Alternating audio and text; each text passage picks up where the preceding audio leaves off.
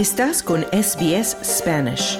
Encuentra más historias fascinantes en sbs.com.au barra Spanish.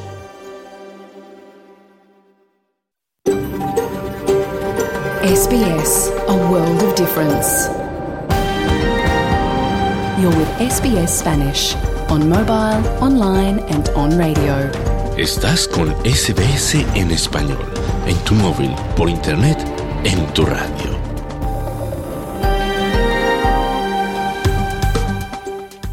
Muy buenas tardes y bienvenido a tu programa de SBS Audio Australia en español. En este viernes 5 de enero de 2024, desde el centro de Melbourne, tierra ancestral del pueblo Gurungeri, te saluda Claudio Vázquez en los micrófonos. Y desde el norte de Sydney, la tierra tradicional Cameraigal, Esther Lozano con las noticias. En SBS reconocemos la conexión continua e inquebrantable de los pueblos aborígenes e isleños del estrecho de Torres con sus tierras. En el programa de hoy te traemos un recuento de lo que fue el año 2023 en términos económicos, un año complejo marcado por la alta inflación, subidas de interés e incremento en el coste de la vida, impulsados por eventos locales e internacionales. También te contaremos del rescate de 32 migrantes secuestrados por una banda armada en México. Y estamos en pleno verano aquí en Australia y qué mejor que disfrutar de una refrescante cerveza. Te traemos una entrevista con un experto cervecero que nos cuenta los secretos de este mundo de la cebada y el lúpulo. Tenemos también deportes y música, muchas cosas interesantes el día de hoy. Pero antes vamos al boletín de noticias con Esther Lozano.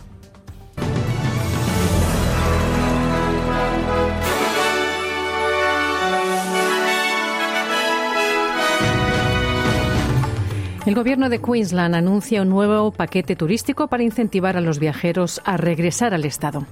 El grupo militante Estado Islámico se atribuye la responsabilidad de las dos explosiones que mataron a casi 100 personas en Irán. Y la justicia argentina emite un nuevo fallo para suspender una reforma laboral decretada por el presidente Javier Milei. Estos son los titulares del viernes 5 de enero.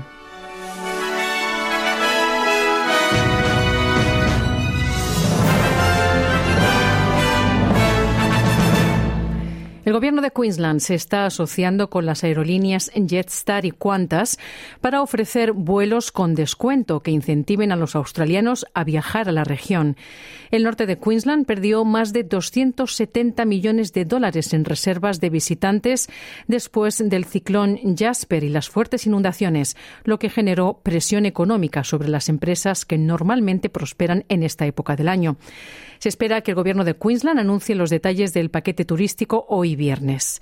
El premier del estado, Stephen Miles, dijo a ABC News Breakfast que Cairns está en funcionamiento y abierto al público.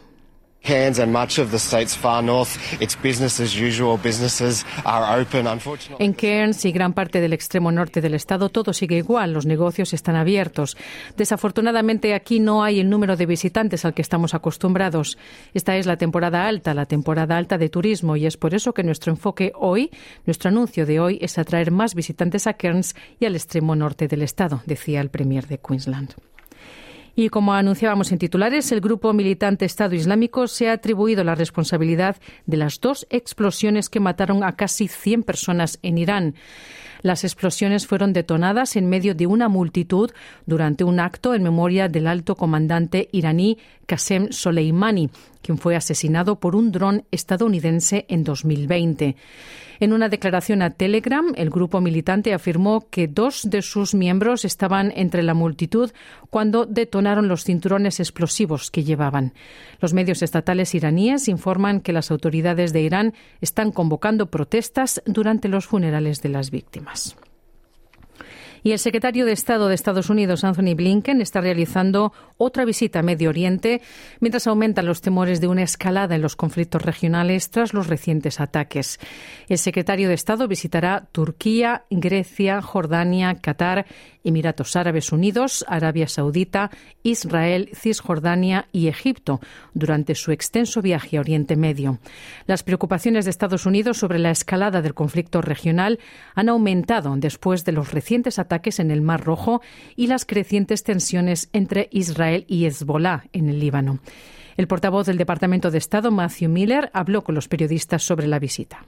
The risk is real, the concern is high. it has always been real and the concern has always been high. And that's why el riesgo es real, la preocupación es alta. Siempre ha sido real y la preocupación siempre ha sido alta.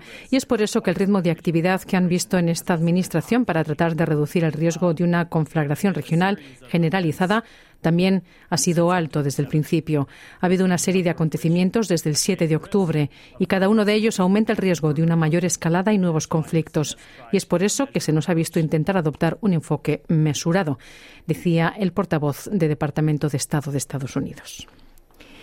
Y seguimos en ese país porque el fiscal estadounidense Ben Chu dice que los documentos judiciales publicados que revelan asociados vinculados a Jeffrey Epstein afectarán la reputación de varias figuras de alto perfil. El difunto financiero era un delincuente sexual condenado acusado de abusar de una serie de niñas menores de edad. En 2019, Epstein fue arrestado por cargos de tráfico sexual, pero se suicidó antes de poder enfrentar un juicio. El expresidente estadounidense Bill Clinton se encuentra entre las más de 150 personas mencionadas en una demanda presentada por Virginia Giuffre, una de las acusadoras más destacadas de Epstein. El abogado Ben Chu, con sede en Boston, representa clientes en casos complejos de litigios comerciales y habló con Channel 9. Bad news for them in terms of their reputation. It's, it's always a bad day when your name is associated with Jeffrey. Son malas noticias para ellos en cuanto a su reputación. Siempre es un mal día cuando tu nombre se asocia con Jeffrey Epstein, pero como señala uno de sus comentaristas, no está del todo claro que existan implicaciones legales, decía el abogado. También comentó sobre si cree que tendrá algún impacto en la apelación de la sentencia de 20 años de la asociada de Epstein, Ghislaine Maxwell. No tendrá ningún efecto en la apelación, pero si la apelación tiene éxito y el tribunal la devuelve para el nuevo juicio, cualquiera de las partes podría utilizar la nueva información que está saliendo y la información que saldrá en el futuro, decía el abogado Chiu y un estudiante de sexto grado ha muerto y otros cinco han resultado heridos después de que un joven de 17 años abriera fuego en una escuela en el estado estadounidense de Iowa.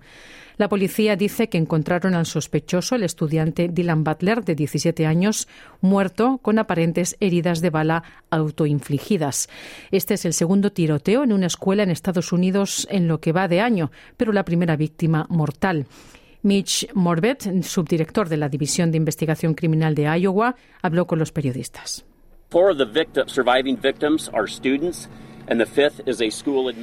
Cuatro de las víctimas supervivientes son estudiantes y la quinta es administrador escolar.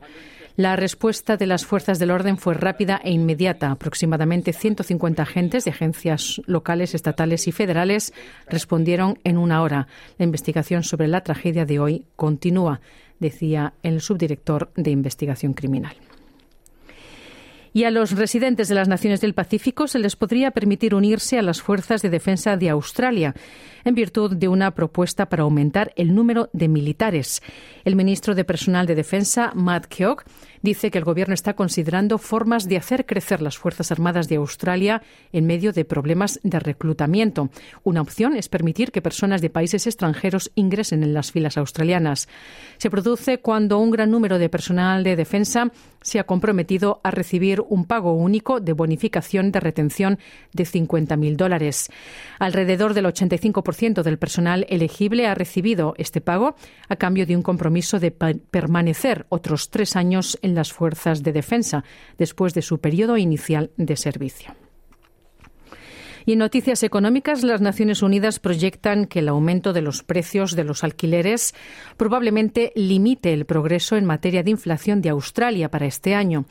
La organización intergubernamental prevé que la inflación caerá de forma bastante gradual en Australia y Nueva Zelanda durante los próximos 12 meses, siendo los competitivos mercados de alquiler los principales responsables del lento progreso.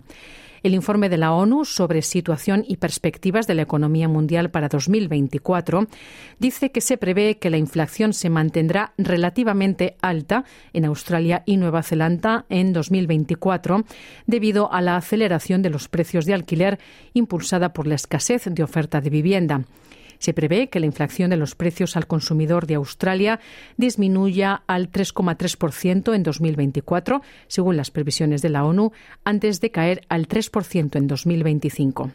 Anualmente la inflación de Australia creció un 5,4% hasta el trimestre de septiembre, frente al 6% en el trimestre de junio y los trabajadores de la red eléctrica de Nueva Gales del Sur irán a la huelga exigiendo mejores salarios, lo que afectará a las operaciones del gigante de infraestructura Transgrid en todos los ámbitos.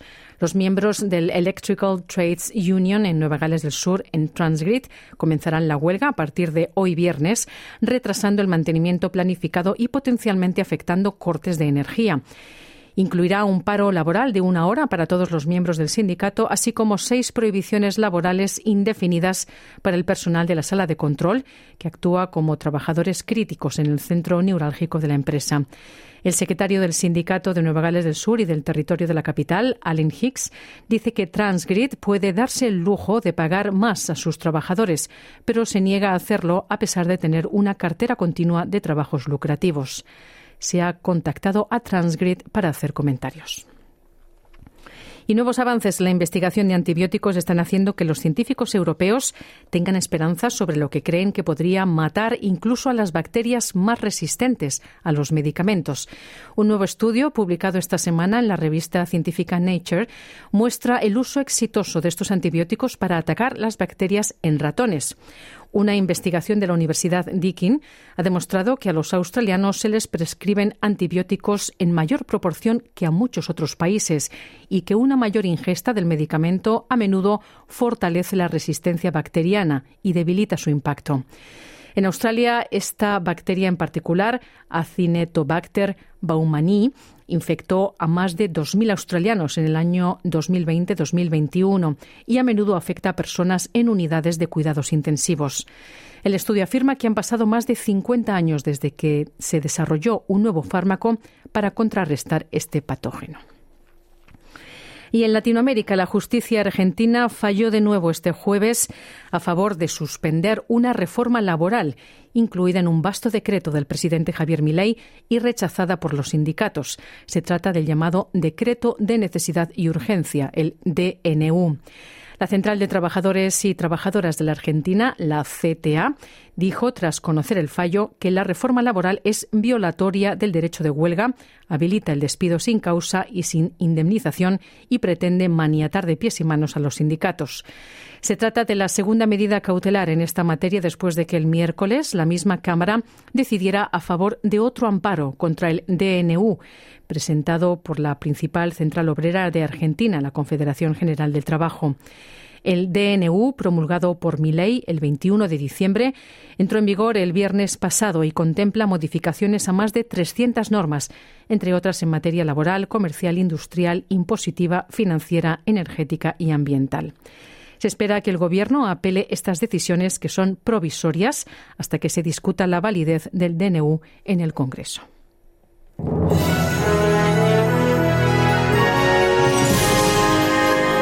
Y en los pronósticos del estado del tiempo para esta tarde, Perth tendrá día soleado con 32 grados de máxima, Adelaide nubes con 33 de máxima, Melbourne sol y 27 grados, Canberra lloviznas y 23 de máxima, Brisbane lluvias y 31 grados, Sydney posibilidad de lloviznas con 25 de máxima. Y Wollongong lluvias dispersas con 23 grados. Hasta aquí el boletín de noticias de SBS Audio. Te invitamos ahora a continuar en sintonía para no perderte nuestro programa. Mañana otro boletín a la una. Muy buenas tardes.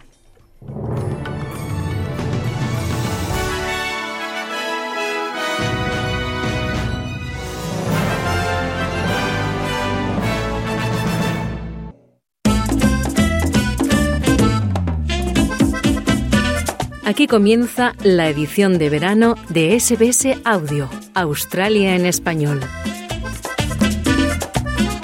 Bienvenido nuevamente a SBS Audio Australia en Español, tu programa que se emite de lunes a viernes en Australia y el mundo. Te recuerdo que nos puedes seguir por radio análoga y digital, también en la televisión, a través de nuestra página web, en nuestra aplicación de teléfono y también por las redes sociales. Tienes muchos modos de disfrutar los contenidos que realizamos con mucho cariño para ti. En este viernes 5 de enero de 2024 te saluda los micrófonos Claudio Vázquez desde Melbourne. Muy feliz de compartir contigo este programa. Hoy en Australia en Español hablaremos del rescate de 32 migrantes que fueron secuestrados por un grupo armado en México.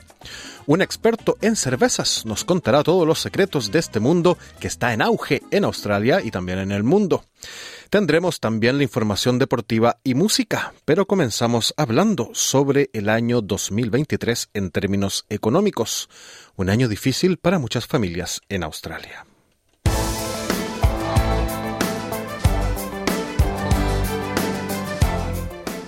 El año 2023 que ya se fue este, estuvo lleno de desafíos financieros para las personas, tanto en Australia como en todo el mundo.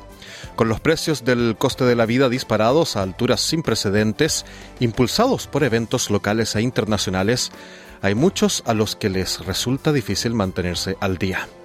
A pesar de ello, este año 2024 podría resultar aún más difícil para los consumidores.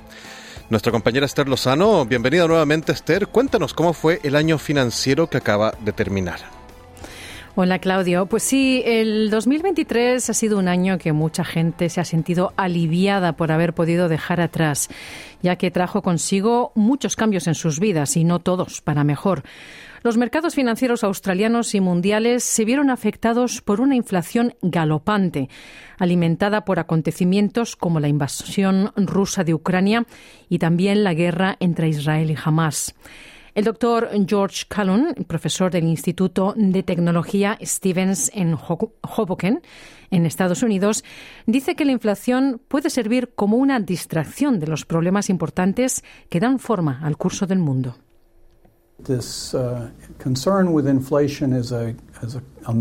Esta preocupación por la inflación enmascara un conjunto mucho más amplio de preocupaciones que realmente se extienden fuera de la economía al ámbito político, a los debates públicos que se están llevando a cabo sobre la guerra. ¿Cómo debemos responder a la guerra en Oriente Medio? ¿Cómo debemos responder a la guerra en Ucrania? ¿Cómo debemos manejar la situación de China y las divisiones políticas en el país? y una elección presidencial muy extraña que se está avecinando. Y centrándonos en el mercado australiano, aquí se dieron una serie de incidentes que dejaron su huella en los últimos 12 meses. Kylie Roda es analista senior de mercados financieros de capital.com. En una conversación en el podcast de SBS, On the Money, destacó uno de los eventos del pasado año. Creo que lo que más acudió a las empresas australianas fue probablemente el drama que rodea a Qantas. Obviamente, unos años de mega ganancias, pero también una increíble insatisfacción entre los clientes y usuarios en general.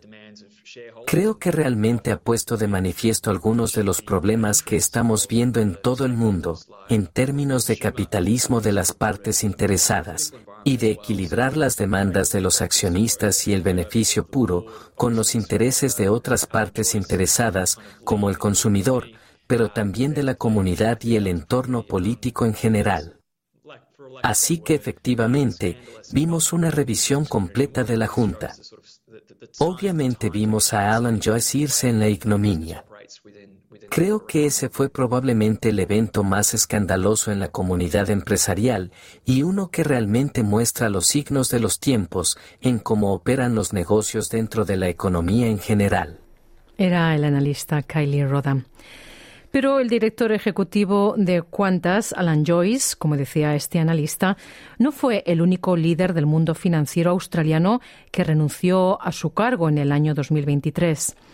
Philip Lloyd también anunció su dimisión como jefe del Banco de la Reserva de Australia tras una serie de subidas de la tasa de inflación que actualmente se sitúa en el 5,4%. La directora ejecutiva de Optus, por su parte, Kelly Bayer Rosmarin, también dejó vacante su puesto después de una interrupción masiva en la red de la compañía a principios de noviembre que dejó a millones de sus clientes sin poder acceder a sus servicios durante varias horas. El analista Roda dice que estos cambios a nivel de liderazgo muestran que la gente se está volviendo menos tolerante con los errores.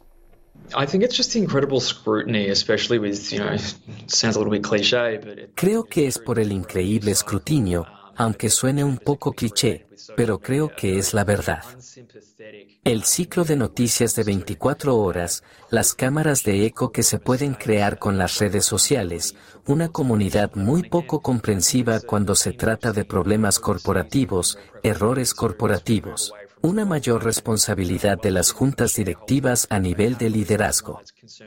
Y, de nuevo, creo que es un tema que hemos visto en el extranjero y que se está volviendo más frecuente aquí también, es un alejamiento del anticuado Belche en el capitalismo de accionistas a otro que resulta preocupante.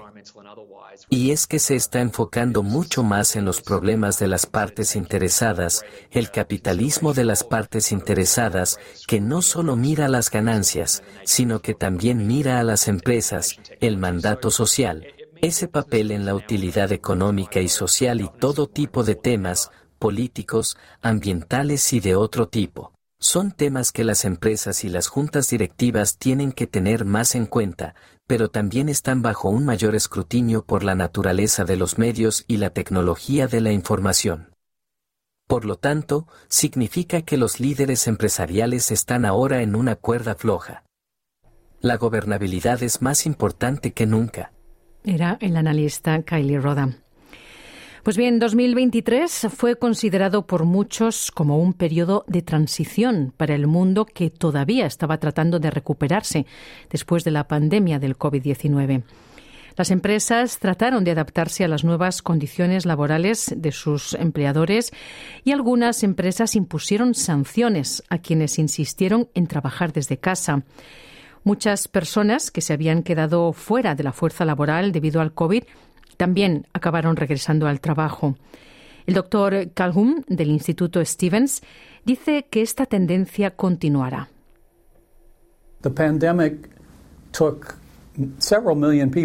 La pandemia sacó a varios millones de personas de la fuerza laboral, evidentemente, y que simplemente dijeron, al diablo con esto, yo soy lo suficientemente mayor o tengo suficiente dinero, puedo quedarme fuera por un tiempo. Y así se dio la gran renuncia. Pero, ya sabes, muchas de esas personas probablemente volverán a la fuerza laboral, y eso también se volverá a normalizar. Entonces, creo que el mercado laboral parece que finalmente se está volviendo a normalizar después de un shock increíble y sorprendentemente profundo que lo golpeó en 2020 y 2021. Era el doctor Callum del Instituto Stevens. Y los últimos meses del 2023 han dejado un pequeño rayo de esperanza para los australianos duramente golpeados por el aumento del coste de la vida. Con la inflación cayendo a un ritmo más rápido de lo esperado y las tasas de interés manteniéndose relativamente sólidas, existe un optimismo controlado de que los precios del costo de vida pronto podrían volver a niveles más razonables en el nuevo año. El analista Roda dice que el desafío para el 2024 será ver que la inflación baje aún más. Creo que la etapa en la que estamos, el ciclo de ahora es, lo que se llama el problema de la última milla, es que llegas a una especie de 90% del camino y las cosas bajan bastante rápido. Pero ese último 10% del viaje, el viaje que va de digamos, una inflación del 3 al 2%, puede llevar algún tiempo. Y la pregunta es, bueno, si eso sucede, y si sucede, ¿qué lo impulsa? ¿Es una recesión? Lo cual sería un problema en sí mismo. Pero creo que es justo decir que donde nos encontramos ahora mismo de cara al nuevo año, podemos decir con bastante confianza que las tasas de interés globales han alcanzado su punto máximo y que bajarán en algún momento del próximo año. Era el analista Kylie Roda. El hecho de que los mercados mundiales puedan ver finalmente algún alivio de la inflación o no dependerá en gran medida de los asuntos mundiales porque con dos guerras en curso que afectan a las empresas y a las principales rutas comerciales y también a las elecciones en camino a la presidencia de Estados Unidos y al Parlamento Europeo, por no mencionar el creciente impacto de China en las finanzas mundiales, la economía parece estar tambaleándose en la cuerda floja. Así que el próximo año viene con sus propios desafíos y aquí estaremos pendientes, Claudio. Muchas gracias, Esther Lozano, por ese informe. Esta historia fue producida por Ricardo González y Alex Anifantis para SBS News. Estás escuchando la edición de verano de SBS Audio Australia en español. Las autoridades mexicanas rescataron a 32 migrantes latinoamericanos secuestrados el fin de semana por hombres armados mientras se dirigían a la frontera con Estados Unidos. Un autobús con 36 pasajeros a bordo fue interceptado el sábado por un comando armado cuando cubría la ruta Reynosa-Matamoros, en el estado norteño de Tamaulipas. 32 de estos pasajeros fueron tomados como rehenes. Nuestro corresponsal en la región, Wilfredo Salamanca, nos trae el informe. Un grupo armado secuestró a 32 migrantes cuando iban en un autobús en el estado mexicano de Tamaulipas fronterizo con Estados Unidos. El grupo de migrantes estaba formado por 26 venezolanos y 6 hondureños, entre ellos 9 menores de 16 años. Según las autoridades, todos se desplazaban desde Monterrey hasta Matamoros, en la zona fronteriza con Texas, para asistir a su cita de asilo humanitario en Estados Unidos. El presidente mexicano Andrés Manuel López Obrador dijo a periodistas que el secuestro de los migrantes es para extorsionarlos. Son secuestros de migrantes para extorsionarlos. Esto lo hemos padecido en San Luis Potosí, también en Nuevo León, en Coahuila y sobre todo en Tamaulipas. Luego el rescate fue anunciado por las autoridades mexicanas como resultado de una búsqueda frenética en la que participaron soldados del ejército y la Guardia Nacional, fuerzas policiales, perros de búsqueda y rescate, y luego de que se rastrearan señales de teléfonos celulares. Sin embargo, testimonios de fuentes involucradas en la búsqueda compartidos con la prensa local revelaron que no fue el gobierno quien las salvó, sino que fueron liberadas en un supermercado por sus captores. Así lo admitió el presidente López Obrador. ¿Qué sucedió? Bueno, pues los tenían en un sitio y los llevaron a otro sitio, estacionamiento de un centro comercial. Se les rescató. Según activistas de los derechos humanos, los cárteles se aprovechan de los solicitantes de asilo inmigrantes de todo el mundo que abarrotan el norte de México, una situación que genera una fuente de ingresos por secuestros y rescates. El sacerdote Francisco Gallardo dijo a la prensa local que para ser liberados les exigieron desde los 5 mil hasta los 10 mil pesos, equivalente a casi 600 dólares. Pues son situaciones muy graves. Por ejemplo, los migrantes nos refieren eh, para que les paguen, pues son golpeados, son torturados, son eh, maltratados, el lenguaje eh, verbal es muy fuerte, el lenguaje físico también es muy fuerte, entonces es una situación que el migrante secuestrado vive, la verdad que llegan con mucho miedo a las casas de migrante, pero con mucho miedo. Mientras el Instituto Nacional de Migración reporta que el año pasado ocurrieron alrededor de 400 secuestros de personas migrantes en México en unos 10 eventos masivos. En Tamaulipas, por ejemplo, el secuestro de migrantes se está convirtiendo en una fuente de ingresos constantes para los grupos delictivos activos en la región fronteriza, como el Cártel del Golfo y el Cártel del Noreste. Recientemente, una migrante venezolana narró cómo lograron escapar de sus captores y el modus operandi. Y la empresa Futura guiada, esta señora fue la que nos vendió los boletos, que fueron unos tickets, no fueron boletos reales, nos vendió un ticket este, que no era un ticket real, eran unos papelitos este, hechos a mano donde solamente decían un número, el número de pasajeros que iban. Señores, ellos nos entregaron a los carteles porque nos interceptaron tres camionetas y el chofer abrió las puertas donde se montaron cinco hombres. Gracias a todos los hombres de que iban en nuestro autobús, logramos salvarnos. No es mentira, tengo, todos tenemos, rompimos los vidrios, muchos este, tuvimos eh, cortadas por los, por los vidrios, pero gracias a Dios pudimos salvarnos con nuestros hijos. Aquí estamos todas las personas del autobús que nos iban a secuestrar. Los secuestros se produjeron incluso cuando las autoridades mexicanas intentaban reforzar la seguridad a lo largo de la frontera a finales de diciembre, una época en que las familias de ambos lados de la frontera suelen reunirse para celebrar las fiestas. Por su parte, el gobernador de Tamaulipas, Américo Villarreal Anaya, anunció posibles acciones para prevenir futuros secuestros al entender el modus operandi. Llegan con el transporte público y los captan para pedir a sus familiares que están en el extranjero o en el país de origen o familiares en Estados Unidos un rescate. Mientras las organizaciones que se ocupan de la crisis migratoria en la frontera dijeron que este secuestro masivo refleja los escollos de las cambiantes políticas de Estados Unidos hacia los migrantes. Stephanie Breuer, directora para México de la Oficina en Washington para Asuntos Latinoamericanos, asegura que el crimen organizado ha podido utilizar la migración como negocio precisamente porque muchos migrantes y solicitantes de asilo no cuentan con una vía legal disponible. Para SBS Audio informó Wilfredo Salamanca.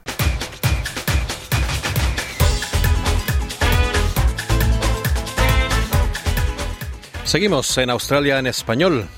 Y todos aquellos que últimamente hemos comprado una cerveza en un pub, en una licorería o en un restaurante, seguramente nos ha llamado la atención la gran cantidad de variedades y estilos ¿no? de cervezas que se ofrecen en Australia. Ales, stouts, lagers, pilsners, porters, sours son solo algunas de las opciones que hoy están disponibles en el mercado. Y es que la explosión de las cervecerías artesanales en nuestro país y en otros lugares es un hecho indesmentible que ha venido a complejizar y enriquecer una industria que hasta hace pocos años era más bien monótona. Pero no solo las microcervecerías comerciales están ofreciendo nuevos productos, sino también los mismos consumidores que se han vuelto creadores de sus propias cervezas gracias al auge del movimiento de preparar esta bebida en casa, una nueva tendencia que se vuelve cada vez más popular. Para aprender a navegar en este mundo cervecero cada vez más rico y complejo, entrevisté al especialista en cerveza Joshua Lowry, quien trabaja en uno de los bares cerveceros más prestigiosos de Melbourne, y él nos cuenta las razones de este auge cervecero. ¿Qué tal? Muchas gracias por, este, este llamado. Respondiendo un poco a tu pregunta, yo creo que, son muchos factores, la verdad partiendo por un tema de demanda, la demanda de los consumidores yo creo que, ha sido principalmente el impulsor de este auge de la cerveza artesanal. Mucha gente está buscando cervezas como un poco más únicas, más sabrosas, diferentes que a, a las lagers, que son de producción masiva y que dominan mayormente el mercado. La, la cerveza artesanal te permite un poco experimentar con esto de los diferentes estilos, sabores y técnicas y creo que eso es como una de las principales situaciones o yo creo que principal eh, motivo de esta demanda. Lo otro yo creo que también el acceso a la información que hoy día existe este auge de Internet, de redes sociales, donde nos bombardean con información y que obviamente muy variada, hace que sea muy fácil que nosotros como personas vamos conociendo eh, diferentes tipos de cerveza, como decía, técnicas de elaboración y, que te llama la atención. Obviamente hace que, que existan consumidores un poco más informados, más curiosos, interesados también en probar cosas distintas. También súper importante yo creo destacar el movimiento DIY o el do yourself, la gente que quiere hacer, sobre todo en pandemia, eh, hacer muchas cosas desde su casa, sí, hacer sus propias producciones y la cerveza obviamente no quedó no quedó fuera de esto, ha desempeñado un papel súper eh, importante en la explosión de esta cerveza artesanal, sobre todo los garage de muchos de estos cerveceros caseros, a experimentar, experimentar diferentes estilos, técnicas, estudios, eh, así que yo creo que también es un factor súper importante este tema. El localismo creo que también es otro factor. Este tema de, del crecimiento ha afectado mucho. El tema de que la gente quiere consumir productos locales. Hay casos que, por ejemplo, en Tasmania, cervecerías que producen todos sus ingredientes. O sea, ellos son, son muy orgullosos de producir todos sus ingredientes en Tasmania y también por parte del consumidor de apoyar a las empresas locales atrae más gente interesada en apoyar las comunidades. Y por último, yo creo que es una, la innovación, la innovación que la industria presenta constantemente, este tema de, del estudio, la creación de nuevos estilos, adiciones a estos estilos que generan sabores que no se parecen a nada de lo que venimos probando, entonces creo que llama mucho la atención. Joshua, tú mencionabas la variedad lager, que es muy popular en todo el mundo, en Latinoamérica también, como aquí en Australia, pero hay otras variedades también que se están volviendo más populares o que son requeridas por el público, y también influye la estación o la época del año en que se beben estas cervezas y son más requeridas por la gente. Primero, yo creo que hay que tener en cuenta que las preferencias cerveceras pueden variar mucho de una persona a otra ya que hay muchos otros tipos de cerveza, por ejemplo, populares aquí en Australia, en el mundo. O sea, es un hecho de que, como tú bien dices, la cerveza lager es eh, mundialmente la más popular, como decíamos antes, la principal producción del mundo es, respecto a este estilo, pero también hay, hay, estilos que están tomando harta fuerza, por decir así. Generalmente las personas prefieren esta cerveza rubia, ligera, eh, refrescante durante, durante los meses de verano, sobre todo en las zonas que, que hay más calor, refiriéndonos a Australia, mientras que otros pueden disfrutar una cerveza más oscura, rica durante los, los meses, perdón, más oscuros. Me refiero a una stout, me refiero a una porter. Pero en definitiva, eh, yo creo que depende mucho de los gustos y preferencias. Ahora, respondiendo a tu pregunta, yo creo que los estilos más populares, por decir así, los consideraría tres que serían las lager, obviamente, la ale y la cerveza sour, estableciendo una pequeña diferencia entre ellas. La lager es una cerveza que se fermenta a temperaturas bajas y es súper popular, o sea, yo creo que todos conocemos eh, las marcas eh, más populares acá en Australia, es muy fácil de conseguir, se lo encuentra en cualquier tipo de, de pub, eh, bottle shop, etcétera. También tienes la Pale Ale, que es un tipo de cerveza que se fermenta a temperaturas más altas que las lager tienen un poquito de sabor más complejo, afrutado, se elabora con obviamente otros ingredientes y que principalmente la característica principal es el lúpulo. Eh, es muy popular esto en los craft beer pubs o brew pubs acá en Australia, es un poco más, más común encontrarla ahí por sobre las lagers, pero es yo creo que para mí personalmente es ideal de consumirla todo el año. Hay, hay ejemplos también circulando, yo creo que en la memoria colectiva en, nuestro conocimiento general. Y, por último, yo cerraría con las sours. Es increíble, a diferencia de, lo que yo veo, por ejemplo, en Latinoamérica, el, alto consumo de sours acá en, durante el verano, sobre todo con temperaturas altas, debido a que su sabor eh, ácido y agrio hace que, sean refrescantes, que sean fáciles de tomar. Obviamente dentro de la sour hay muchos estilos, pero yo creo que son de las cervezas que, son más populares acá en, que en Australia. O sea, dentro de mi experiencia acá en la industria he visto que se consumen bastante. Bueno, una cosa es elegir la cerveza entre tantas variedades que existen, como hemos comentado, y otra cosa es servir la cerveza y servirla de manera adecuada, según la temperatura que recomienda el productor, ya que no todas las cervezas se sirven excesivamente frías, ¿no? Como se hace en muchos países del mundo. En este sentido, Joshua, ¿qué consejo nos puedes dar para servir de manera adecuada una cerveza y también, ¿no? A qué temperatura se deben beber dependiendo de su variedad? Sí, o sea, o sea, no hay una, no, no quiero sonar tan estricto, pero cuando se sirve cerveza en casa, yo personalmente siempre recomendaría servirla en un vaso bien limpio, o sea, más que beberla directamente de la botella o de la lata. Y netamente porque esto permite apreciar mejor el aroma, eh, el sabor, el aspecto de la cerveza. Independiente del tipo de cerveza, o sea, sin ir en profundidad a esto, es importante también servirla correctamente. Y en este caso sería básicamente sostener el, vaso, que no tiene que ser del estilo ni nada, o sea, un vaso limpio es suficiente. Sostener este vaso en un ángulo de 45 grados y vertir la cerveza por el lateral del vaso, tratando de conseguir unos 2 centímetros de espuma. Yo creo que, eso es lo ideal. ¿Qué es lo que logramos con esto? ¿Por qué, por este, este protocolo? Porque de esta forma nosotros logramos un poco abrir, por decirlo así, la cerveza ya que el contacto con el oxígeno hace que, un poco como que se despierten los sabores, que exprese mejor y un poco más sus aromas.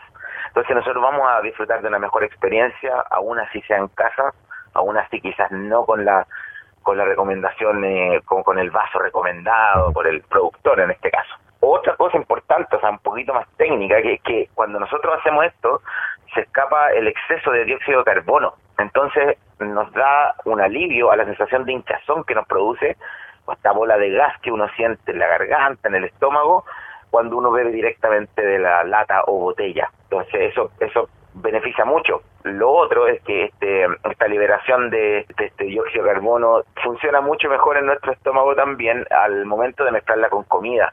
Y respecto al, al tema de las temperaturas, claro, son un poquito más diferentes. Las cervezas lager suelen servirse un poco más frías, en un vaso más alto y estrecho, que ayuda un poco a resaltar la carbonatación y el color de la cerveza, ayuda un poco más a mantener la espuma.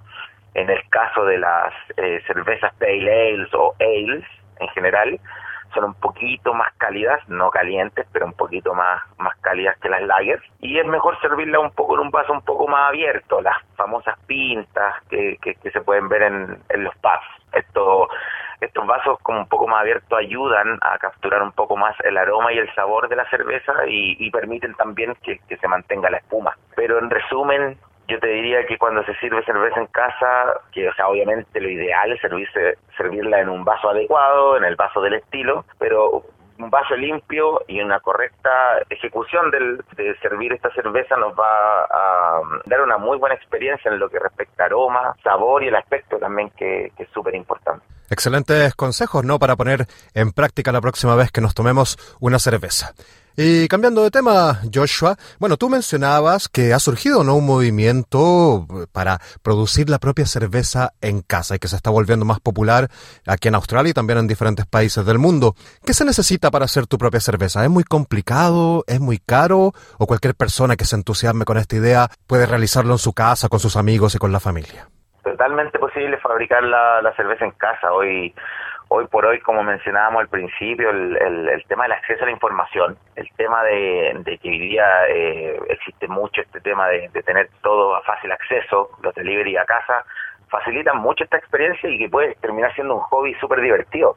Particularmente acá en, en Australia, en Melbourne, hay muchos grupos de homebrewers, eh, gente que se apoya entre sí, comunidades que tú participas como en un club y que se apoyan, gente de distintos tipos de conocimiento, conocimiento un poco más avanzado, eh, personas que recién están comenzando en este mundo y obviamente durante dentro de esos foros te vas ayudando, haciendo preguntas, eh, hacen que esto sea un, perfecto pasatiempo, como te digo. Hoy existen varias alternativas para hacer cerveza en casa, no solamente las más complejas, incluso hay eh, compañías que venden el líquido base para hacer la cerveza, que sería este, en este caso el mosto, listo para tú fermentarlo en casa por lo que podríamos decir que solamente teniendo un fermentador y ojalá un pequeño control de temperatura, tú pudieras tener tu cerveza en casa en un par de semanas. O sea, eso hoy día es efectivo y hoy día se puede hacer. Ahora, también se puede hacer desde el, desde el proceso un poquito más desde cero, por decirlo así, y que tampoco requiere una gran cantidad de inversión, en este caso monetaria, para poder realizarla. Estamos hablando básicamente de tener una olla grande, de, buena capacidad, un par de productos para la desinfección, ya que es muy importante, muy, muy importante la limpieza en términos de, de hacer de hacer la cerveza por el tema de, de los microorganismos, bacterias que puedan que puedan haber entre medio. Con este fermentador, como te digo, que puede ser un fermentador plástico, no no no te va a costar una gran cantidad de dinero, y, sería incluso haciéndolo desde la cocina de tu casa, no necesitas ni tampoco un fogón especial eh, ni nada y ya puedes conseguir este tema de, hacer cerveza artesanal desde tu propia casa.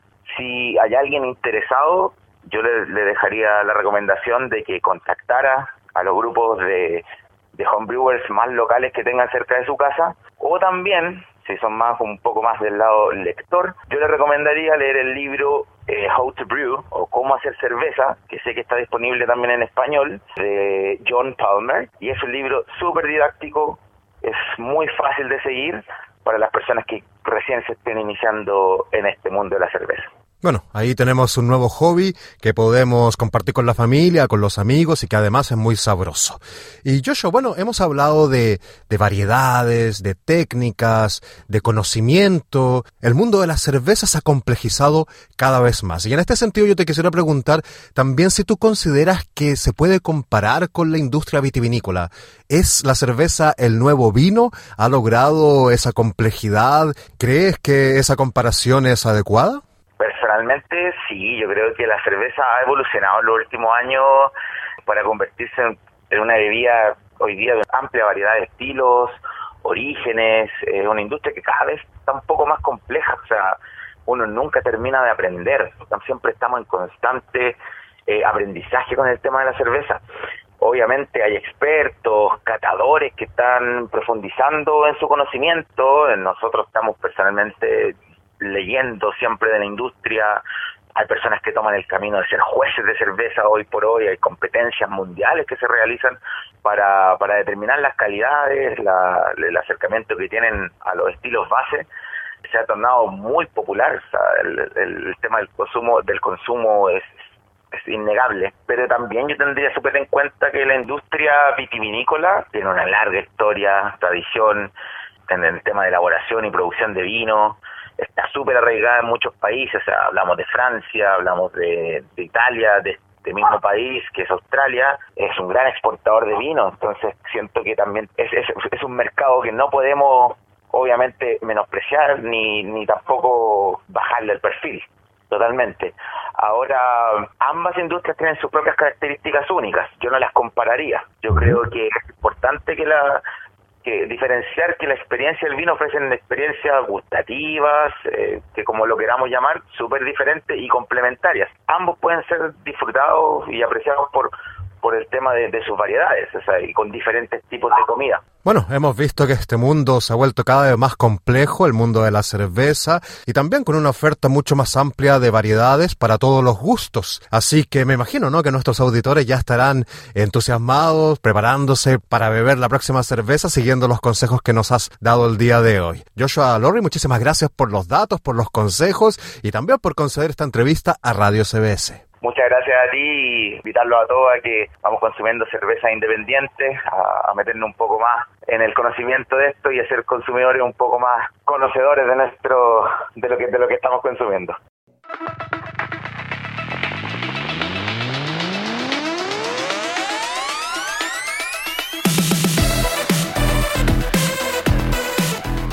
Ya es hora de los deportes y tenemos nuevamente con nosotros a nuestra compañera Esther Lozano con la información deportiva. ¿Cómo estás, Esther?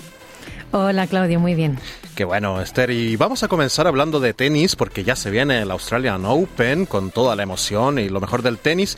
Pero uno que está regresando rejuvenecido es Rafael Nadal, que ayer eh, masacró al crédito local Jason Kubler, ¿no? Sí, ha demostrado su regreso, ha demostrado que está fuerte. Fue una victoria despiadada, como están todo el mundo reportando hoy, porque en apenas esta segunda salida competitiva, después de casi un año fuera de las pistas, Nadal dejó de lado los sentimientos para aplastar a Kubler por 6-1, 6-2 en una clase magistral de tenis. Esto fue el jueves por la noche. Nadal no solo exhibió su intensidad incomparable y su voluntad de hierro, sino que también mostró a sus seguidores que todavía conserva poderes físicos extraordinarios, incluso a sus casi 38 años y además después de una cirugía de cadera que le salvó la carrera. Nadal dice que está feliz de regresar a las canchas y sentirse fuerte. Te escuchamos. Chance uh. Para mí, cada día que tengo la oportunidad de jugar es una gran noticia. Estoy feliz por eso y también feliz de haber regresado después de mucho tiempo y de sentirme competitivo. Eso es todo lo que quiero. Y luego veamos qué pasa y hasta dónde puedo llegar, decía Nadal. El ex número uno del mundo sabe que todavía necesita más tiempo en la cancha para ser un serio contendiente por una tercera corona del abierto cuando comience la competición el domingo de la semana que viene.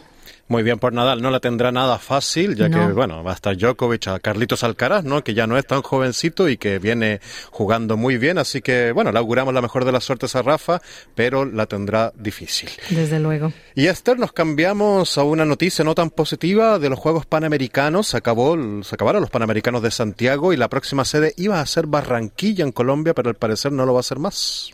Sí, y por eso Colombia va a reclamar con firmeza tras haber perdido la sede de los Juegos Panamericanos para el 2027. Así que planea tomar acciones administrativas ante Panam Sports, que retiró a Barranquilla, la ciudad de Barranquilla, como organizadora de la competencia. Este jueves lo anunció así el presidente del Comité Olímpico Local en una entrevista con la AFP.